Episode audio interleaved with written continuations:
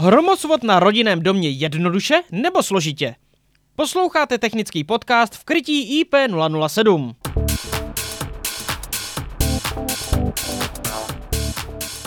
S příchodem normy ČSN 62305 se začaly množit názory, že se ochrana před bleskem dělá zbytečně složitá a drahá.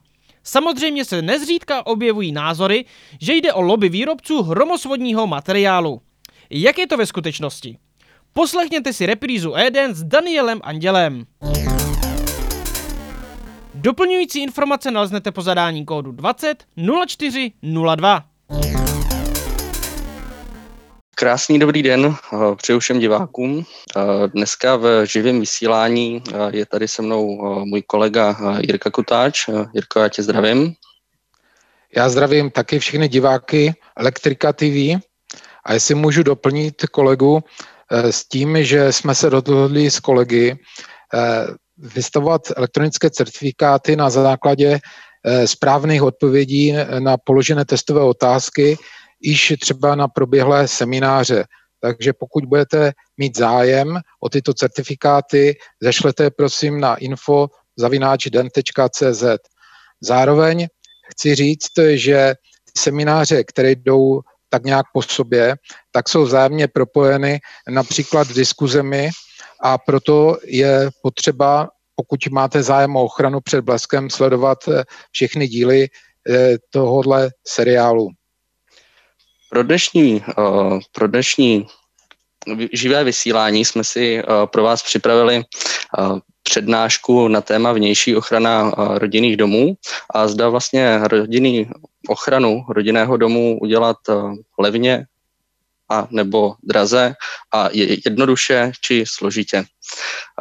Hnedka pro úvod té dnešní, dnešní přednášky jsem si tady pro vás připravil ukázku objektů s plechovou, plechovou střešní krytinou, na kterou bych eh, se rád během dnešní přednášky eh, zaměřil a ukázka vlastně již eh, střešních krytin po zásahu, po zásahu bleskem. Co se týče vlastně rodinných domů a aplikace těch rodi, aplikace v té vnější ochrany a zároveň i vnitřní ochrany na rodinných domkách a na objektech eh, podobného charakteru, eh, bych chtěl hnedka na začátku zmínit eh, vlastně technické požadavky na stavby paragrafem, kde vlastně takhle z paragrafu 36, kde je vlastně ochrana, ochrana před bleskem. Jedná se vlastně o vyhlášku o technických požadavcích na stavby. Je to vyhláška 268 z roku 2009. Tady koukám, že mám ve své prezentaci špatně, špatně název. Nicméně, když se budu odkazovat na tu prezentaci a na tu Eh, vyhlášku o těch technických požadavcích na stavby, tak v ní je eh, ve třech odstavcích eh, psáno, kdeže vlastně vnější ochrana před bleskem se zřizuje na všech objektech, kde se můžou vyskytovat osoby nebo kde může dojít k požáru. Dál vlastně nás tato vyhláška o technických požadavcích na stavby odkazuje na analýzu rizika a zde vlastně při zpracování projektové dokumentace ke stavebnímu povolení jsme povinni u každého nového projektu zpracovat takzvanou analýzu rizika. Co se týče dokumentace ke stavebnímu povolení, tak pokud v té dokumentaci ke stavebnímu povolení je pokud v té dokumentaci ke stavebnímu povolení je uh, napsáno, že nějaká hladina LPS a LPL, tak by v dokumentaci uh, neměla chybět právě zmiňovaná analýza rizika.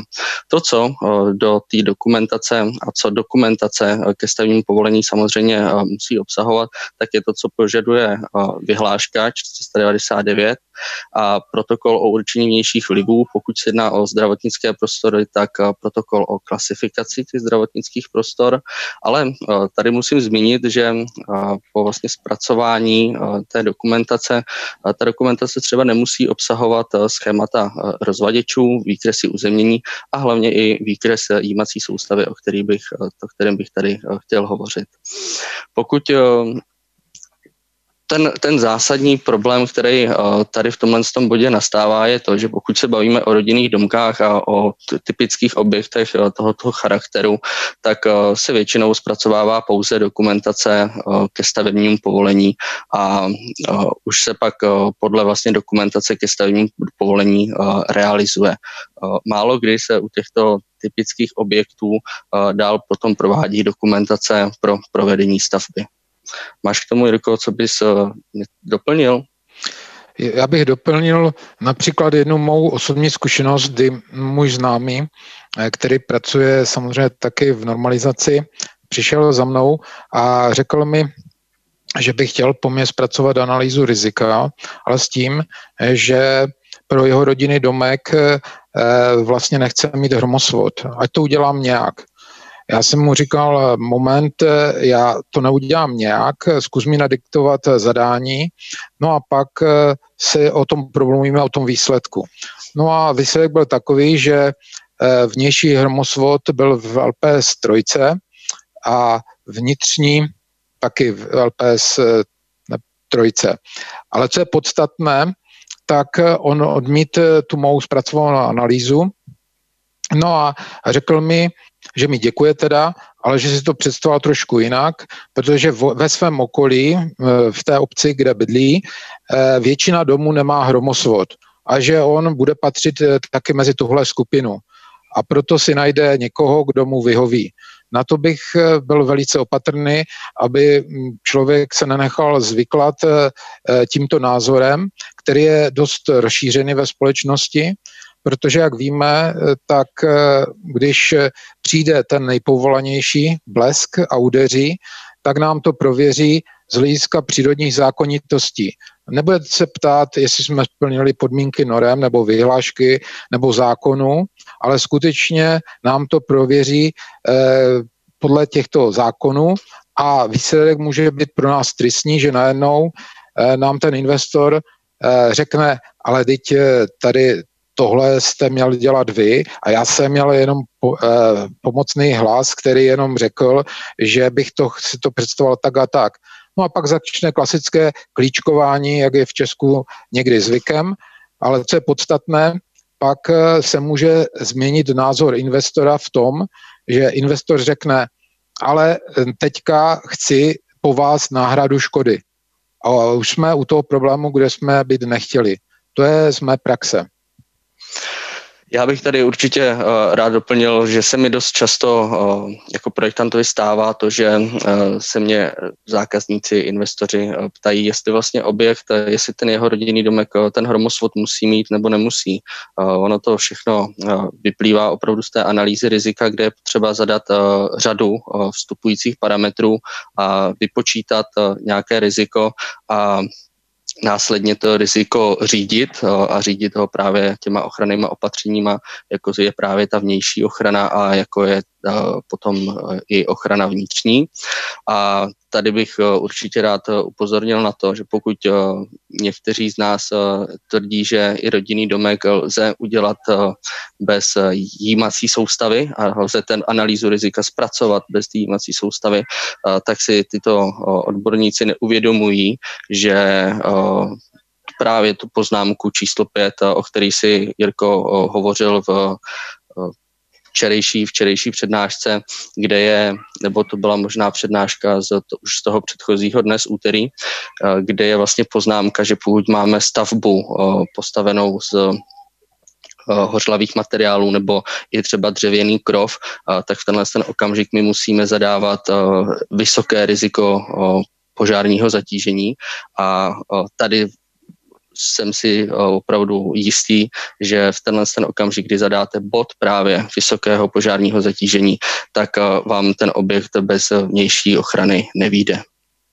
Jestli můžu doplnit kolegu ještě v jednom eh, případě eh, nená se jenom o eh, jako dřevěné materiály, ale i taky eh, samozřejmě hořlavé materiály, ale taky různé folie, PVC folie, střešní folie nebo nějaké asfaltové lepenky, případně izolace. Možná ještě poznámku ze včerejší diskuze v rámci výbuchu. Mluvili jsme tam taky o tom vzniku požáru a tam kolegyně Eva Černochová doplnila jednu takovou praktickou poznámku z hlediska investorů. Když se jedná o mm, soukromé stavby, tak až nejzahší třeba východisko je to, že si nechám podepsat od investora, že skutečně ta odpovědnost jde za ním na soukromém objektu a aby si uvědomil, eh, co vlastně to pak znamená, když se ošidí ochrana před bleskem. Eh, tady bych eh, určitě pokračoval eh, v těch slajdech, jen tady na to předsvaknu. A chtěl zmínit to, že i dost právě, když jsem mluvil o tom vysokém požárním zatížení, když zařadíte to vysoké požární zatížení, zadáte vlastně rozměry té stavby, tak se rozhodně nemůžete řídit nějakýma obecnýma tabulkama, které putují po internetu a i na spoustě školení, že by rodinný domek eh, měl být zařazený v hladině LPS 4. Eh, po zadání eh, těch vstupujících parametrů a zadání právě toho vysokého požárního zatížení vám tento i běžný typický domek bez problémů spadne do hladiny LPS 3. Já mám tady uh, hnedka už, uh, Jirko, první, první dotazy. Uh, jeden z prvních dotazů je, prosím o informaci nutnosti použití přepěťové ochrany pro technologie zahradního domku. Uh, co se týče uh, nejenom zahradního domku, ale uh, nebo ještě tady je doplněk, co se týče i bazénu, tak vlastně všechny všechny tyto objekty eh, na té parcele ať, eh, a různých zařízení, ať je to vlastně pohon, pohon vrat, pohon brány, eh, ať je to napájení do garáže, bazény a všechny tady tyhle ty další technologie, tak to souvisí s tou samozřejmě i tou vnitřní ochranou a hlavně s těma svodičema přepětí, protože se jedná vlastně o vedení, eh, které přechází z eh, zóny LPZ 0 do zóny LPZ 1 a na rozhraní eh, těchto zón je potřeba nutnost aplikovat svodiče bleskových proudů a, a přepětí. Tady bych určitě ještě zmínil to, že těch vedení, který, které jdou po té parcele eh, různými směry eh, lze řešit třeba jedním, typ, jedním rozvaděčem eh, umístěným někde právě na rozhraní těchto zón s tím, že aplikovat třeba u takového typického rodinného domku pro tenhle ten rozvaděč jednu, jednu, jeden svodič bleskových proudů pro všechny tyhle ty okruhy, které mě pak pokračují dál po zahradě. Jestli můžu tě doplnit zase o praktický příklad, eh, u jedních známých eh, mm, byly škody na eh, zahradní technice, zavlažování i bazénové technice zhruba za 150 tisíc. Ta škoda vznikla následně. Mm, ten objekt byl vybaven červenýma svodičema bleskových proudů a svodičema připětí, to znamená, že to jsou značka firmy DEN a při eh, dodělávce toho zahradního systému zavlažování eh, se zapomnělo na jeden vývod, který vedl eh, nejenom pak do zahradního domku, kde byla, bylo ovládání toho zavlažování, no ale ten vývod byl blízko taky bazénové technice, ovládání bazénu vevnitř. No a co se nestalo, byl úder do stromu, který zavlekl do toho zavlažovacího systému bleskový proud, který zničil kompletně elektroniku v tom zahradním domku a taky e, u blízkosti toho vstupu, to napájecího kabelu pro tady tuhle zavlažování, taky zničil bazénovou techniku.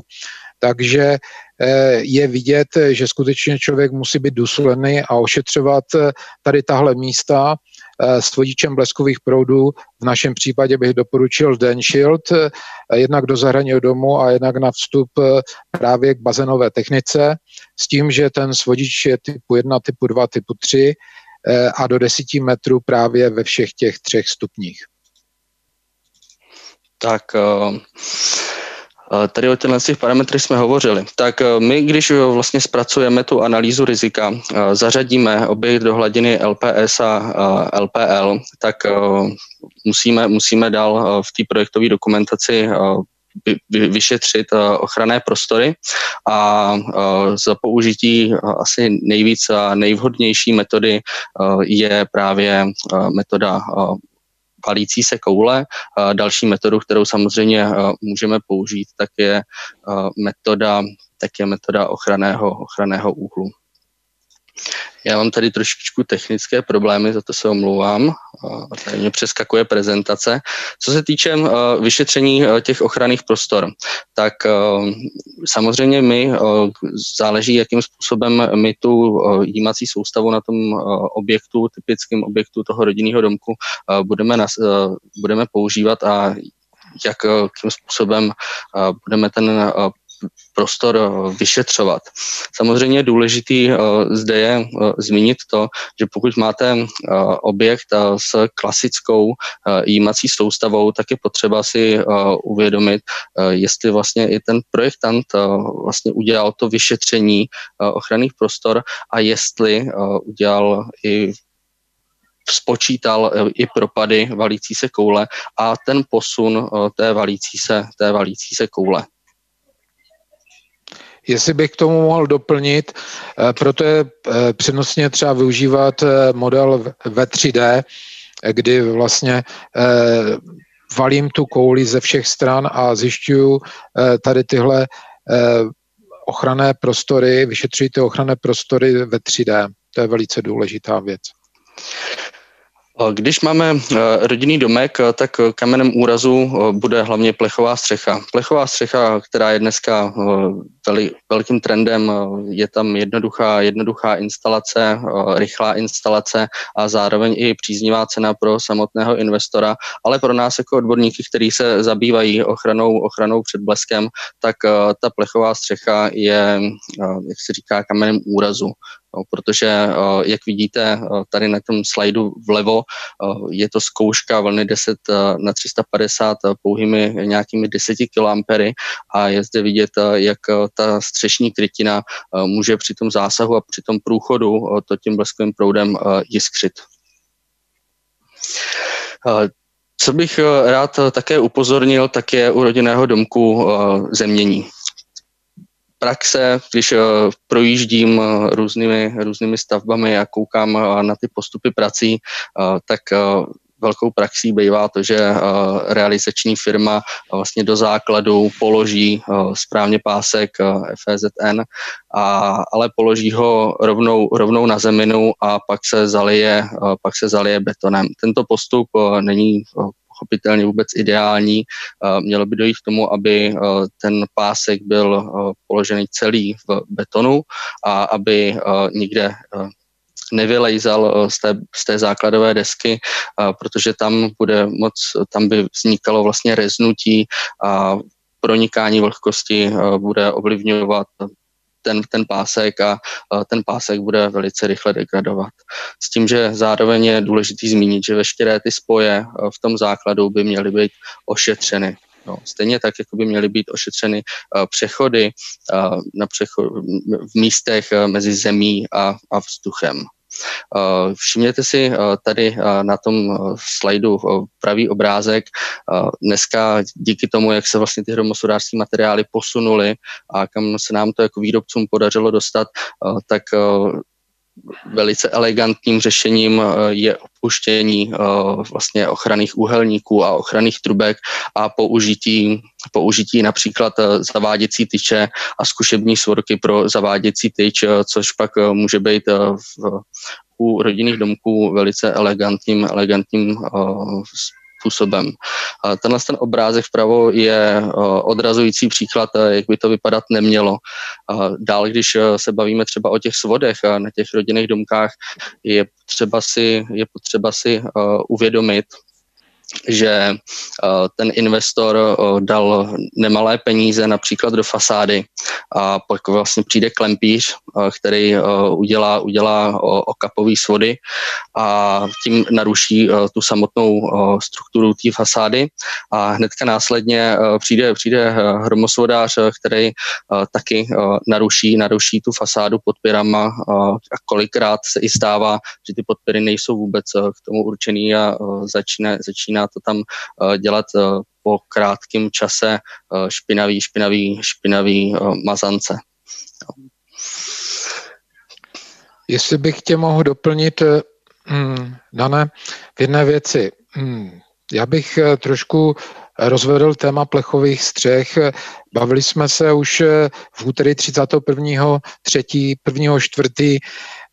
taky na našem semináři o plechových střechách a takovéto zhrnutí je v tom, že ten bleskový proud, který nám eh, vlastně protéká eh, stavbou, eh, nebo měl by nejprve samozřejmě se dostat do země bezpečně z jímací soustavy, to znamená, že bychom měli mít prioritu, abychom ho bezpečně svedli přes svody do země, aniž by přeskočil na vnitřní potenciál, tak eh, ta plechová střecha dělá pravý opak, protože v tom eh, případě nejprve samozřejmě působí elektrické pole, a eh, to nám vytváří kapacitní vazbu, kde vlastně ten klouzavý výboj nám může přeskočit přes jakoukoliv část toho plechu na vnitřní instalaci.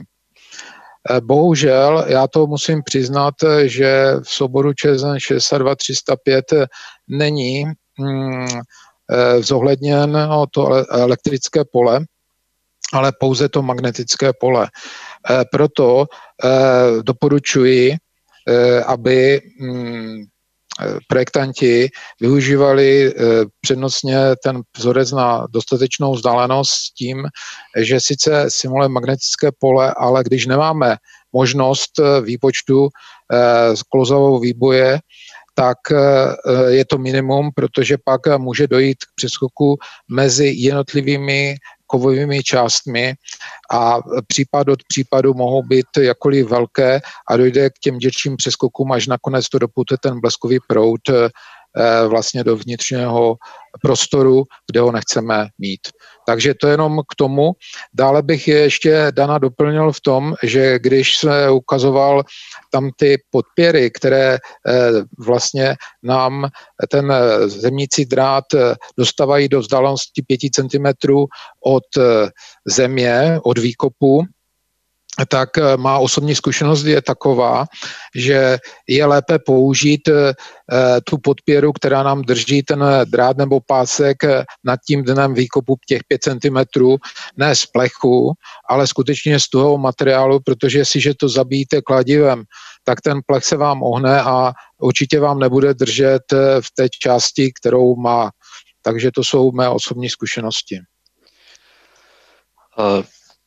Další, další ukázky, ukázky z praxe eh, tady eh, ukazují to, že eh, neprobíhá důkladné vyšetření ochranných prostor a vlastně projektant udělá to, že si v KEDu veme pohledy, vytvoří si, vytvoří si kružnici o daném, o daném poloměru odpovídající hladině LPS a to a ty kružnice vlastně se snaží převalovat eh, přes ten objekt. Eh, je důležitý, aby eh, právě proběhlo vyšetření, vyšetření těch ochranných prostor a hlavně ten propad té valící se koule, protože když se podíváme na tento, na tento, na tento objekt, tak zde ani v projektové dokumentaci eh, nebylo uvažováno s eh, umístěním eh, jímače a pokud provedete vlastně propad té valivé koule, tak vám vyjde tady v tomhle tom případě mezi hřebenem a okapem nebo mezi těmi dvoumi svody na té na střeše nějakých 25 cm, jo, čímž vlastně ne, není důkladně proveden výpočet, výpočet té, té valivé koule. Co je důležitý dál eh, zmínit u těch rodinných domků, tak je právě přeskoková vzdálenost S, eh, o které no, se bavíme už eh, dlouhá, dlouhá léta a dlouhou dobu a stále to přeskoková vzdálenost S není na většině stavbách dodržovaná. U takového typického domku, který mám tady na tom slajdu nakreslený, tak vychází přeskoková vzdálenost vůči, vůči materiálu v, těch, v tom nejhorším bodě nějakých 31 cm. 31 cm by se, by se dalo říct, že, že lze dodržet a lze tu jímací soustavu navrhnout v klasickou, klasickým způsobem, který známe léta letoucí. Důležitý je ale zmínit, že uh, čtyři svody na takovýchto objektech nebývají pravidelně a dost často se u takového objektu setkáme pouze se svody dvěmi. Co se týče dvou svodů, tak zde pokud by došlo k přepočítání té přeskokové vzdálenosti a ubrání těch dvou svodů, tak se ta přeskoková vzdálenost S zvýší na nějakých 60 cm v tom nejhorším bodě. Což už těch 60 cm vůči vnitřní instalaci bude, bude velkým problémem. U těchto objektů je potom dál si důležit, potřeba uvědomit, že míváme kolikrát a ve většině případech míváme obytné podkroví. Aby jsme aby jsme zhotovili obytné podkroví, tak se používají právě sádrokartony a sádrokartonové profily, které jsou při, při ukotveny rovnou, rovnou ke krokvím a tam tu vzdálenost nějakých 40 cm budete velice, velice těžko zajišťovat. V tomhle tom případě mám tady ukázku na dalším slajdu, jak probíhá vlastně instalace při zateplení v tom podkroví. Ty kabely jsou taženy vlastně pod těma, pod těma pod těma plechovými profilama eh, leda jak. Eh, je v tom prostě velký guláš, protože pak se to všechno schová tím sádrokartonem, nic není vidět, ale na, ty, na, na, na věky eh, to pod tím sádrokartonem bude, bude schovaný. Můžete, můžete říct, že když máte klasický krov a na ten krov dáte betonové tašky, že použijete běžný podpěry. Ano, proč ne? Ale je potřeba si uvědomit, že musíte zajistit právě zmiňovanou přeskokovou vzdálenost S a uh, pokud použijete takovouto klasickou kovovou podpěru, kdy uh, ji koupíte v běžném, běžném velkou obchodě a v každém velkou obchodě ji budou mít uh, na skladě, tak tu přeskokovou vzdálenost S musíte počítat od té spodní části té podpěry, jo, protože tam je to místo, kde vlastně ta podpěra končí a tu přeskokovou vzdálenost zmiňovaných třeba 30-40 cm musím zajistit eh, vůči, vůči například tady těmhle sádrokartonovým profilům anebo vůči té právě elektroinstalaci, což, jak mi dáte za pravdu, eh, je těžko, těžko dodržitelné a v takovémhle případě právě může být eh, ideální volbou eh, použití právě vysokonapěťových fudičů HVI, eh, kdy eh, lze umístit vlastně tu podpůrnou trubku na střechu toho objektu a ten vysokonapěťový vodič vést například mezi latěmi a krokvemi, přejít, přejít následně do, do stěny a do zkušební svorky. Jirko, máš tomu něco k doplnění? Hmm, já bych sem, já jsem tady poznačil tři eh, poznámky. Jednak eh, těm ochranným prostorám eh, v úterní přednášce jsem se tomu taky věnoval a chci říct, že povinnost toho revzního technika je v tom, že on by měl, když se náhodou stane, že projektant nezachytí chybu Eh, jako že udělá tu chybu. Montážní firma to nezachytí, neodstraní tu montážní chybu pak. Dále pak je tady poslední institut revzního technika a z hlediska ochranných prostor on by měl přednostně využívat eh, ochrany úhel. To znamená, že jestliže mám příklad uvedu 15-metrovou výšku budovy hřebenovou a mám pouze půlmetrový jímač, tak je evidentní na první pohled, že není možné dostat eh, tímhle půlmetrovým jímačem celou nebo část střechy do ochranného prostoru. Další věc k revzním technikům eh, nebo k montážním firmám, eh, oni by měli používat na výpočet dostatečné vzdálenosti jednoduchý vzoreček, který jsem uváděl v úterý na přednášce 31.1. chyby, hlavní chyby v ochraně před bleskem nebo ve včerejší přednášce VEXu 1.4. A to je ten zjednodušený vzoreček, kdy skutečně na mobilu si vypočtu dostatečnou vzdálenost a rámcově zkontroluji, jestli vůbec se vlezu do těchto dostatečných vzdáleností. Třetí poznámka je k dřevostavbám. V to úterý 31.3. jsem měl příklad vyhořelé dřevostavby, Eh, kde teď o tom Dan mluvil, že vlastně na střeše byl původní hromosvod a byla instalovaná fotovoltaika došlo k úderu blesku a přesně to, co si řekl, se stalo. To znamená, že z toho drátu přeskočil bleskový výboj na fotovoltaiku a pak na podkroví a samozřejmě byl zapálen celý objekt. Víte, proč o tom mluvím a proč se k tomu vracím? Protože jsem neřekl úplně celou historii toho. V té době bylo to nějak kolem půl třetí eh, odpoledne nebo půl čtvrté odpoledne, to už nesejde. Eh, v té, v té době tam bylo dítě do desíti let. A vemte si, že ta analýza začíná u taky rizika, paniky a tak dále. Kolega Milan Kautsky mm, říká, že pokud víme, že v vlastně ve stavbách jsou malé děti, tak dává zvýšenou paniku. Já se k tomu přikláním, protože ty děti začínají se chovat nelogicky, zalezou pod postele a, a tak dále. Takže bych jenom z toho důvodu a z té zkušenosti, že se může stát, že to dítě je samo doma, skutečně nebral eh, na lehkou váhu tady tuhle věc. A víte, co mě na tom případu zaujalo? Do kilometru od té vyhořelé dřevostavby do eh, jednoho kilometru eh, byla vyhořela dřevostavba před pěti lety. Eh, stejn, stejný případ v tom, že než dostavili vlastně tu dřevostavbu, tak místo hromosvodu tam byl vysoký kovový komín, který vlastně byl jako hromosvod. No, takže když se dostaví hrubá stavba, je položená střešní krytina, měl by se natáhnout provizorně, nebo jímací soustava by se mohla udělat eh, samozřejmě jak má a provizorně se natáhnout svody a uzemnit. Eh, říkám to taky z toho důvodu, protože jsem si všiml okolních eh, staveb, byl to mírný svah a x staveb, x staveb bylo špatně provedený hromosvod. A jak jsem se ptal v okolí, tak eh, v té oblasti operovala pouze jedna firma, která eh, dělala, zhotovovala hromosvody a všechny špatně. Včera například byla, byl dotaz, eh, proč používáme HVI vodiče a proč se nepoužívali dříve a tak dále.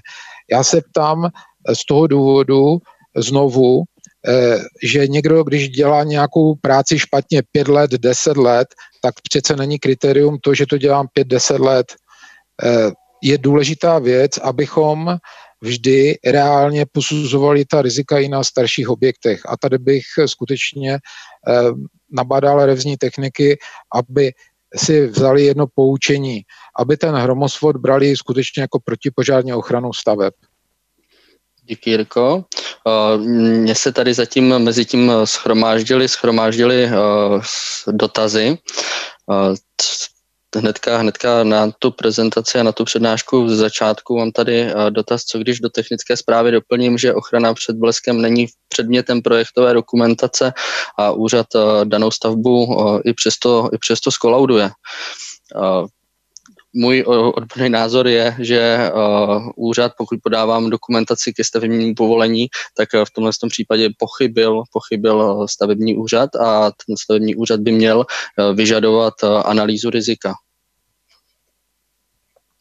Jaká uzemňovací soustava je vhodnější pro použití vnější ochrany pro rodinný domek, jestli je to teda typ zemniče A nebo typ zemniče B. Rozhodně bychom u nových objektů měli upřednostňovat základový zemní 4 provedení typu B. A co se týče Ačka, tak eh, dle mého eh, názoru je to řešení hodné eh, například pro objekty v rekonstrukci nebo při rekonstrukcích. Máš tomu, Jirko, něco na doplnění? Já právě mám takovou zajímavou opačnou zkušenost, že na mě se obrátila jedna paní ze stavního úřadu, že právě se jí nezdá pro jednu nebo více dřevostaveb na kopci vlastně analýza rizika, která eh, je de facto nějak smyšlená, že není potřeba hromosvod abych eh, k ní k tomu dal nějaké stanovisko. Takže eh, je to, je to překvapivé sdělení, že úřednice na úřadu, městském úřadu zjistila, že analýza zřejmě neodpovídá, protože jedná se o dřevostavbu na kopci a přesto není potřeba hromosvod. Samozřejmě byl potřeba hromosvod, v římské čtyřce, protože byl to rekreační objekt. Tady mám uh, řadu teďka uh, několika uh, dotazů, které bych se pokusil shrnout do, do jednoho a to je náš odborný názor na aktivní hromosvody na rodinných barácích a k tomu vlastně samozřejmě i architekti a zjednodušení celé té jímací soustavy a co se týče vlastně pojišťoven, pojišťoven a aktivních, aktivních uh, jímačů. Na tohle to si myslím, že by si Jirko mohl odpovědět ty, pač ty si na to přece jenom z nás nejlepší, na ty aktivní jímače. Ne, ne, to, to jako zase nepřeháněj. Já jenom chci říct jednu věc. Blesk vůbec nezná pojem aktivní jímač, pasivní jímač.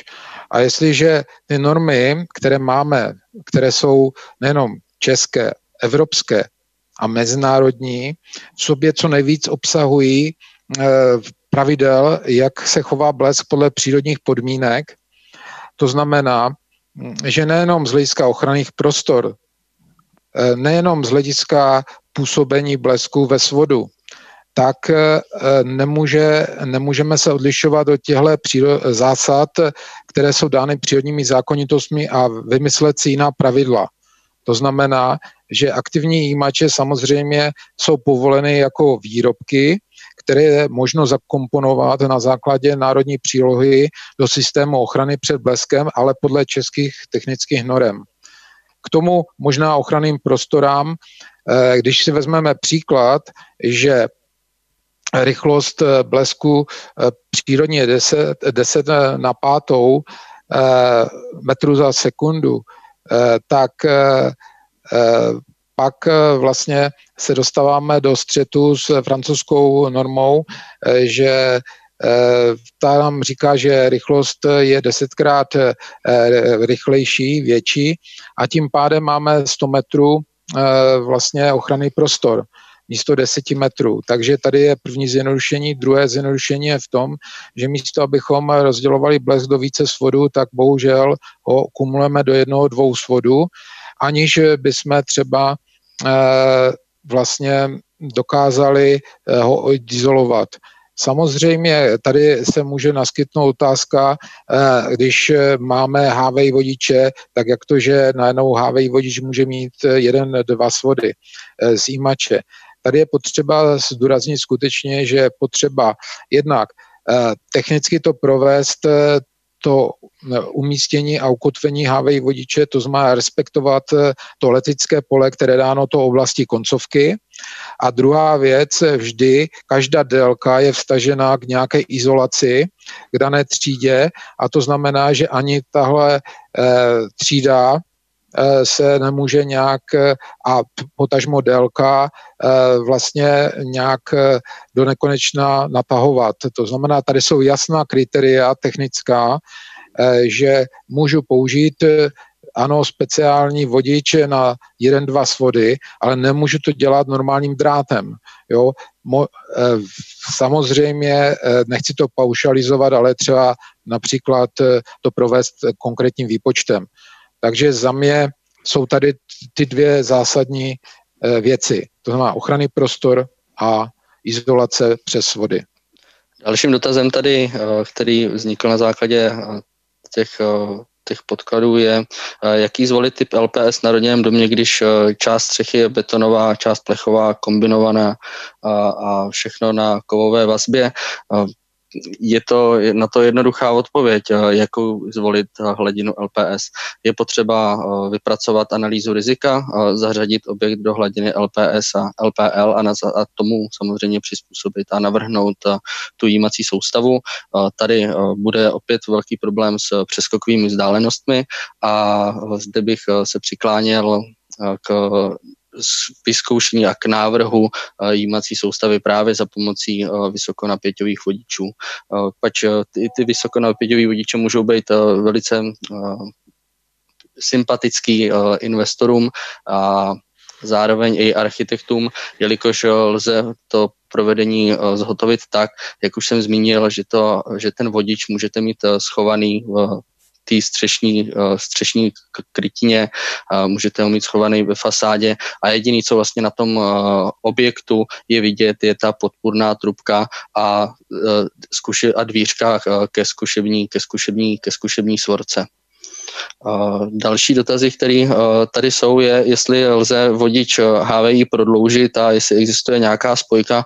Ne, ne, bohužel vodič HVI prodloužit nejde, žádná spojka na to, na to neexistuje. Jediný, jediný způsob, jak tohle, jak tomu, tomu jak tuhle situaci zachránit, je ten vodič demontovat a zakoupit si požadovanou délku a znovu ho, znovu ho, znovu ho nainstalovat. Já bych pokračoval s dovolením dál v, tém, v, tom, v tom našem bloku. Tady mám na ukázku typický, typický malý bungalov, kde opravdu takováhle stavba pak nemusí mít toho velkého pavouka na té střeše, ale může na té jímací nebo na té střeše být vidět pouze ta podpůrná trubka a vše ostatní bude elegantně, elegantně schovaný ten bungalow, co jsem ukazoval, tak ten opravdu eh, pak vlastně pro, po tom přepočtu eh, vyjde tak, že vám stačí jeden jímač a jeden svod. Nicméně, eh, když pak se posunete dál a budete mít stavbu například dřevostavbu, jaká je vidět tady na, tomhle, na této folii a bude to objekt do tvaru R, L, tak vám bohužel Bohužel eh, to s jedním výjimačem nevíde, protože provedete vyšetření eh, ochranných prostor a dojdete k závěru, že tam eh, musí být ty jímací tyče, tyče tři. A tři svody samozřejmě. Tady ano, tady už se tohle řešení za použití vysokonapěťových vodičů prodražuje. Jo. Nicméně je potřeba si zase uvědomit, kolik pak stojí samozřejmě materiál, eh, ten klasický, eh, kolik stojí práce a eh, kolik je potřeba udělat to vyhodnocení a, a, a porovnání. S dalším, na další folii máme objekt realizovaný opět za použití těch podpůrných trubek a svody jsou zhotoveny vlastně v té skladbě té střešní, té střešní krytiny. Na, dalším, na další folii mám typickou stavbou, eh, pěkný eh, rodinný domek eh, s plechovou, s plechovou střešní krytinou, kde v projektové dokumentaci bylo navrženo to, že vlastně fotovoltaická elektrárna, eh, která na té střeše má být umístěná, eh, bude natvrdo pospojovaná s jímací soustavou, což samozřejmě není ideální stav eh, v tenhle ten okamžik, když by to bylo natvrdo pospojený s jímací soustavou, tak vlastně ten bleskový proud mě bude putovat po té fotovoltaice a obětujeme to dané zařízení. A také bych chtěl zmínit, že po spojování například klimatizace nebo anténního stožáru za pomocí bleskojistek nebo jiskřišť pro vyrovnání potenciálu není vůbec ideální stav, protože ty bleskojistky, případně jiskřiště, ale hlavně jsou nejčastěji používané právě bleskojistky, mají vysokou hodnotu zapálení, která se pohybuje na nějakých 500, 750 voltech. Pokud se bavíme o těch rodinných domkách, eh, je potřeba nezapomenout také na ochranu, ochranu eh, zařízení eh, umístěných na střeše a vlastně Tady bych chtěl mluvit o anténách a například anténách pro data, které nechybí samozřejmě na těch anténních stožárech. Tyhle ty antény musí být pochopitelně schovaný v ochranném prostoru a ty vedení, které eh, mě přecházejí eh, vlastně ze zóny LPZ0 eh, do zóny LPZ1 do toho podkroví, tak tam by měly být umístěny svodiče, svodiče bleskových proudů a přepětí pro ty daný, daný vodiče. Takže na koaxiální nějakou koaxiální ochranu a na nějaký UTP, nějakou ethernetovou ochranu, která umí svádět i vlnu 10 na 350. Jaká je praxe? Praxe je taková, že je zpracovaná projektová dokumentace, projede, provede se realizace a jak je vidět tady na pravém obrázku, pak přijde antenář a umístí anténní stožár, včetně antén a vytvoří vlastně z anténního stožáru jímač. Jak to vypadá na těch našich půdách? Na těch našich půdách to vypadá zhruba tak, jak je vidět na levých obrázcích antenář si umístí nějakou krabici, do kterých svede veškeré ty vodiče z těch jednotlivých místností z toho objektu a krásně po těch krokvích si v lištách nebo nějaký, na nějakých uh, vázacích držácích pokrokových ukotví ty koaxiální vodiče. Nicméně tady je zásadní problém, že musím zase dodržet tu přeskokovou vzdálenost vůči jímací soustavě a tomu datovému, datovému vedení.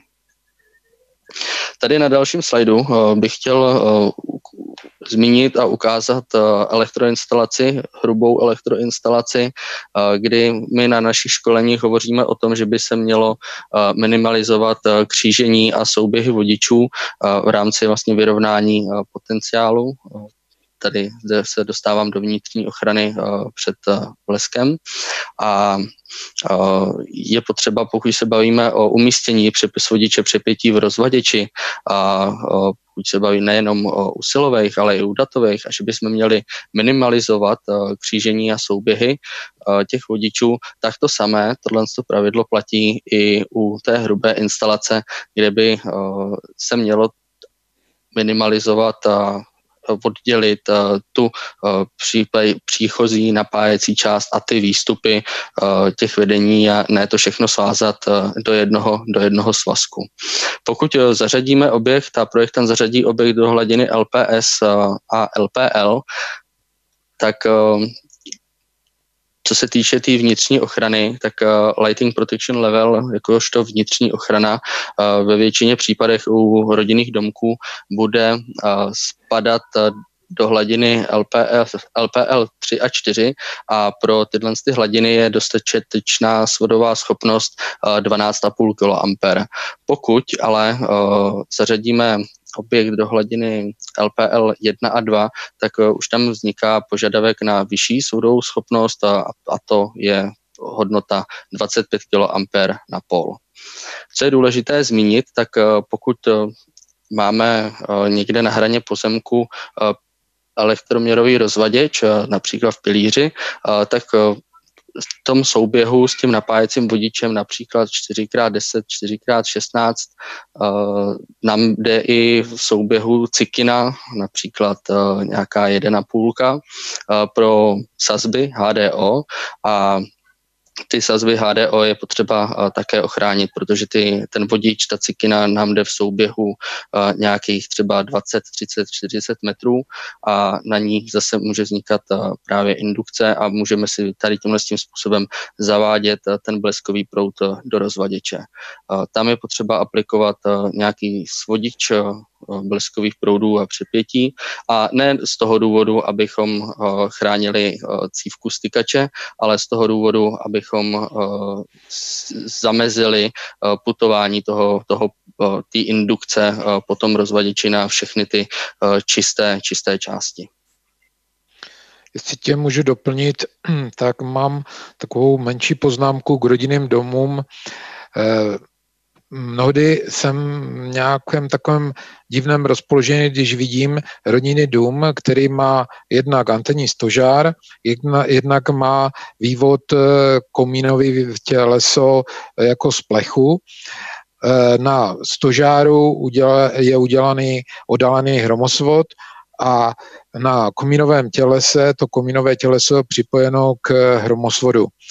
Eh, nechápu tu logiku montážní firmy, že na jedné straně něco oddaluje a na druhé straně něco připojuje. Musí být každému jasné, že když něco připojím k hromosvodu, tak rychlosti světla zavedu ten bleskový proud dovnitř. Takže to by bylo k tomu, aby jsme se vystříhali takové teď, aby jsme navedli tu čistotu ve všech směrech na těch střechách. Další věc, která je častá, tak mnohdy se stane, že ten hlavní domovní vedení nekončí na vnější zdi domu, ale putuje třeba do prostřed domu.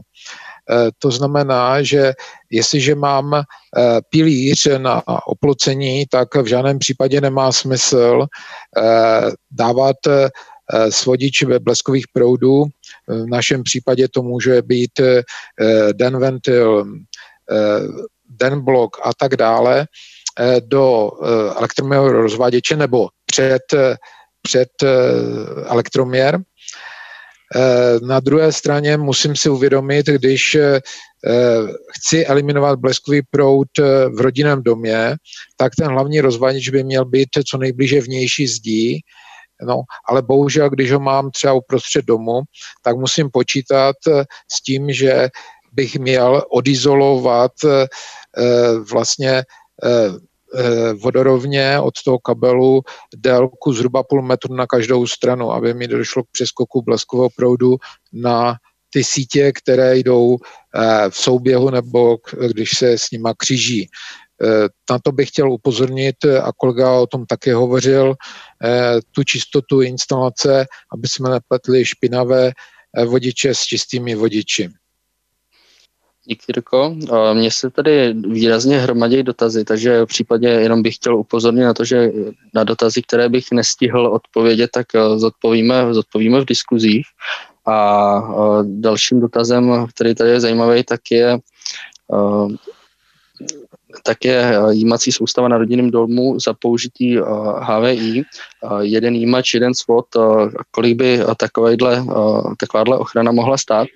Z vlastních zkušeností, co se týče té ceny toho jednoho jímače a jednoho svodu, pokud opravdu pokryje ten ochranný prostor a zajistí vlastně zajistí ten ochranný prostor toho objektu, tak uh, se pohybujeme na nějaký částce 20 až 25 tisíc uh, za, za, tu, za tu jednu celou sestavu. Takhle těžko říct, uh, ne, nelze určit tu cenu přesně, protože opravdu záleží na velikosti toho objektu. Ono s tím totiž souvisí, zda na tom rodinném domku bude použít uh, například vysokonapěťový vodič HVI Light, anebo uh, budeme nuceni uh, použít HVI Long. To všechno souvisí na na délce svodu a na výpočtu eh, té přeskokové, přeskokové vzdálenosti. Tak eh, tady bych eh, chtěl ještě, ještě, ještě máme chvilku, tady mě dostávám další dotazy, ale mezi tím, než se pustím k dalším dotazům, tak bych chtěl ukázat na dalším slajdu návrh řešení. Každý si tady na tohle řešení musíte najít eh, svý, svůj pohled. Eh, je to, je to jedno z možných eh, řešení, jak zajistit přeskokovou vzdálenost S a ten drát opravdu oddálit tu jímací soustavu vůči vlastně tomu podkroví a vůči té elektroinstalaci schovanou, která je schovaná pod tou střechou. Ale zvažte, jestli se vám tohle řešení líbí já osobně bych uh, se přikláněl k tomu, že bych uh, na tom objektu viděl raději uh, dvě, dvě, dva vyšší, vysoký, dvě vysoký jímací tyče a provedl bych dva svody, dva svody dolů do uzemnění. Jestli můžu k tomu, já bych vyjádřil velkou pochybnost, zdali takové vedení vytváří dostatečný ochranný prostor pro celou střechu. Podle mě ne. Jo. Pokud tam nevidím jímače, jo, e, tak určitě jenom když to dálím půlmetrovým jímacím vedením, tak to je strašně málo. Jo. Takže to je jenom doplnění.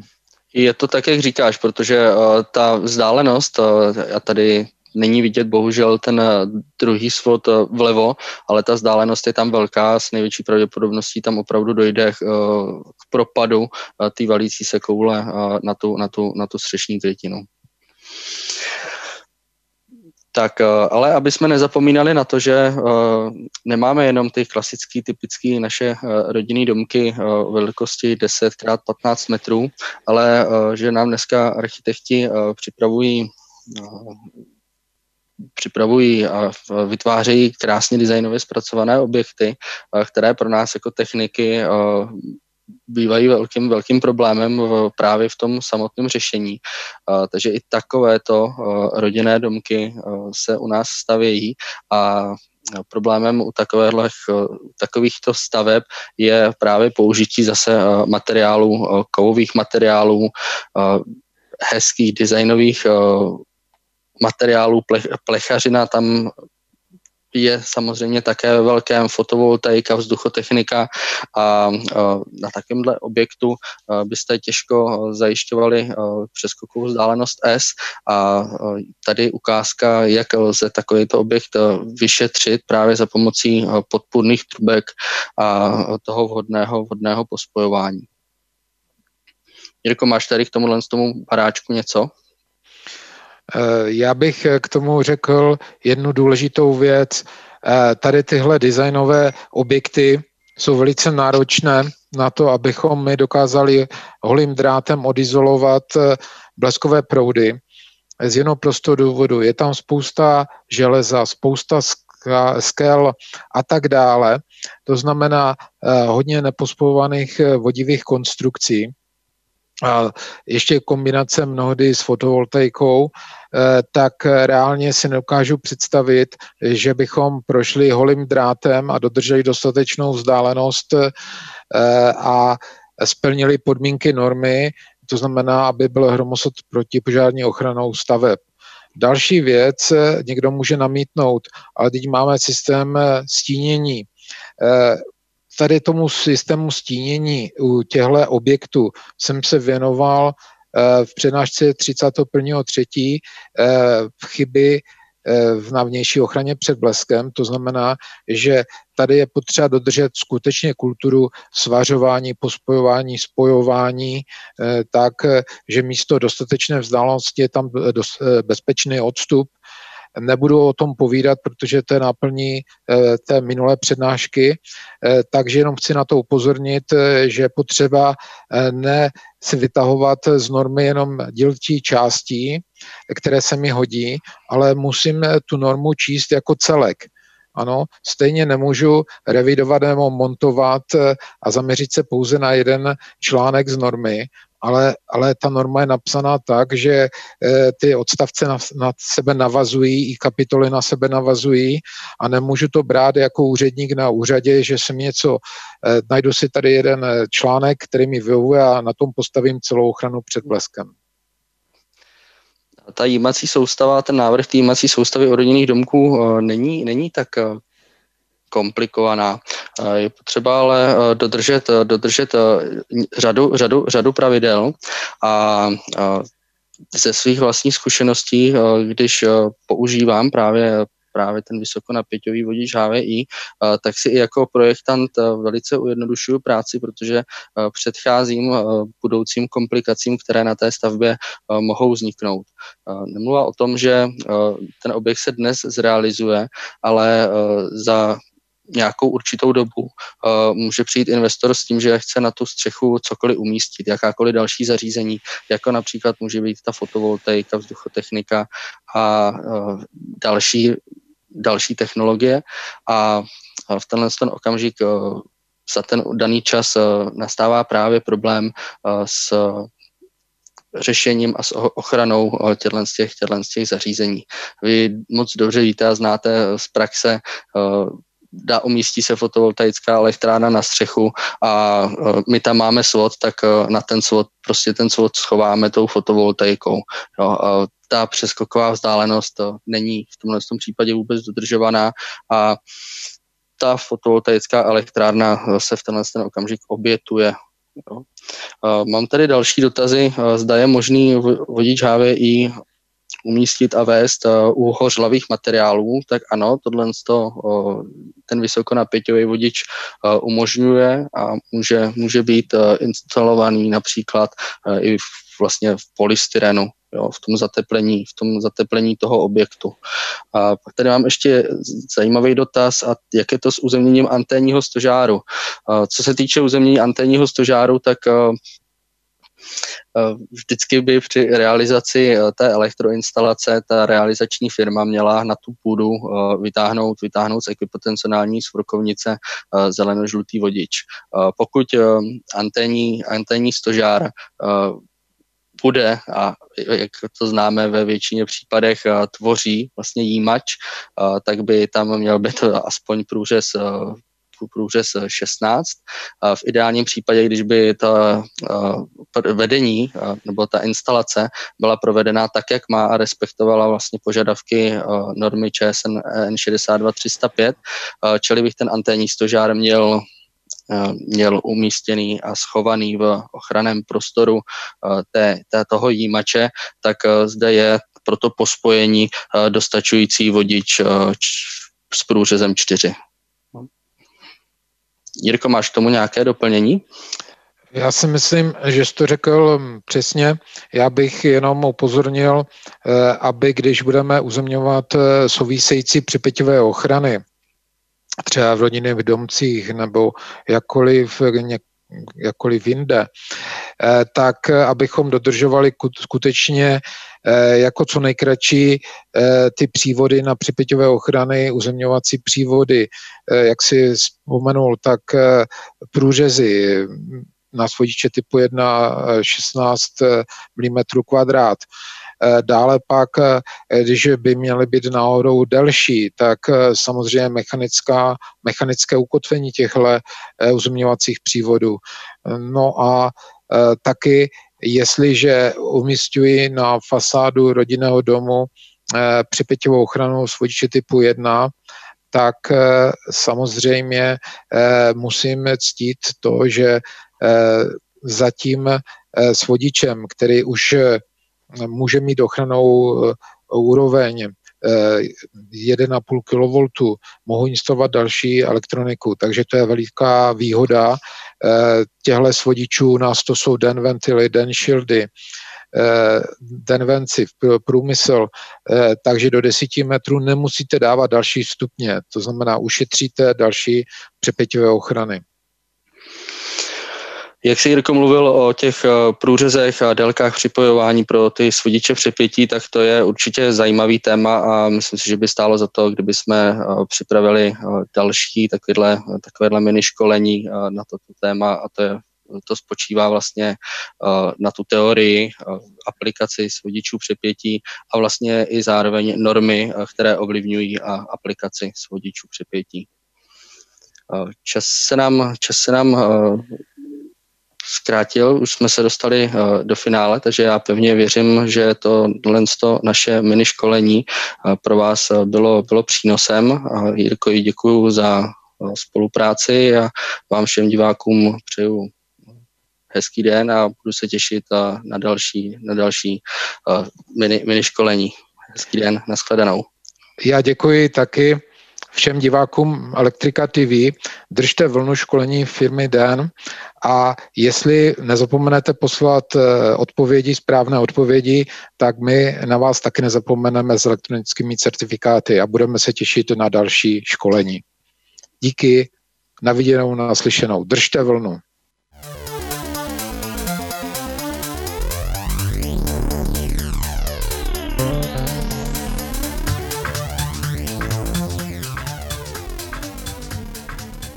Daniel Anděl mluvil o správném návrhu hromosvodu na rodinných domech a proč ctít aktuální předpisy na ochranu před bleskem a přepětím. Doplňující informace naleznete po zadání kódu 20 0402. Zadejte do adresního řádku prohlížeče www.elektrika.cz lomeno 20 0402 a objeví se stránka s informacemi, které v podcastu nevidíte. Více audioverzí naleznete na adrese www.elektrika.cz lomeno podcast.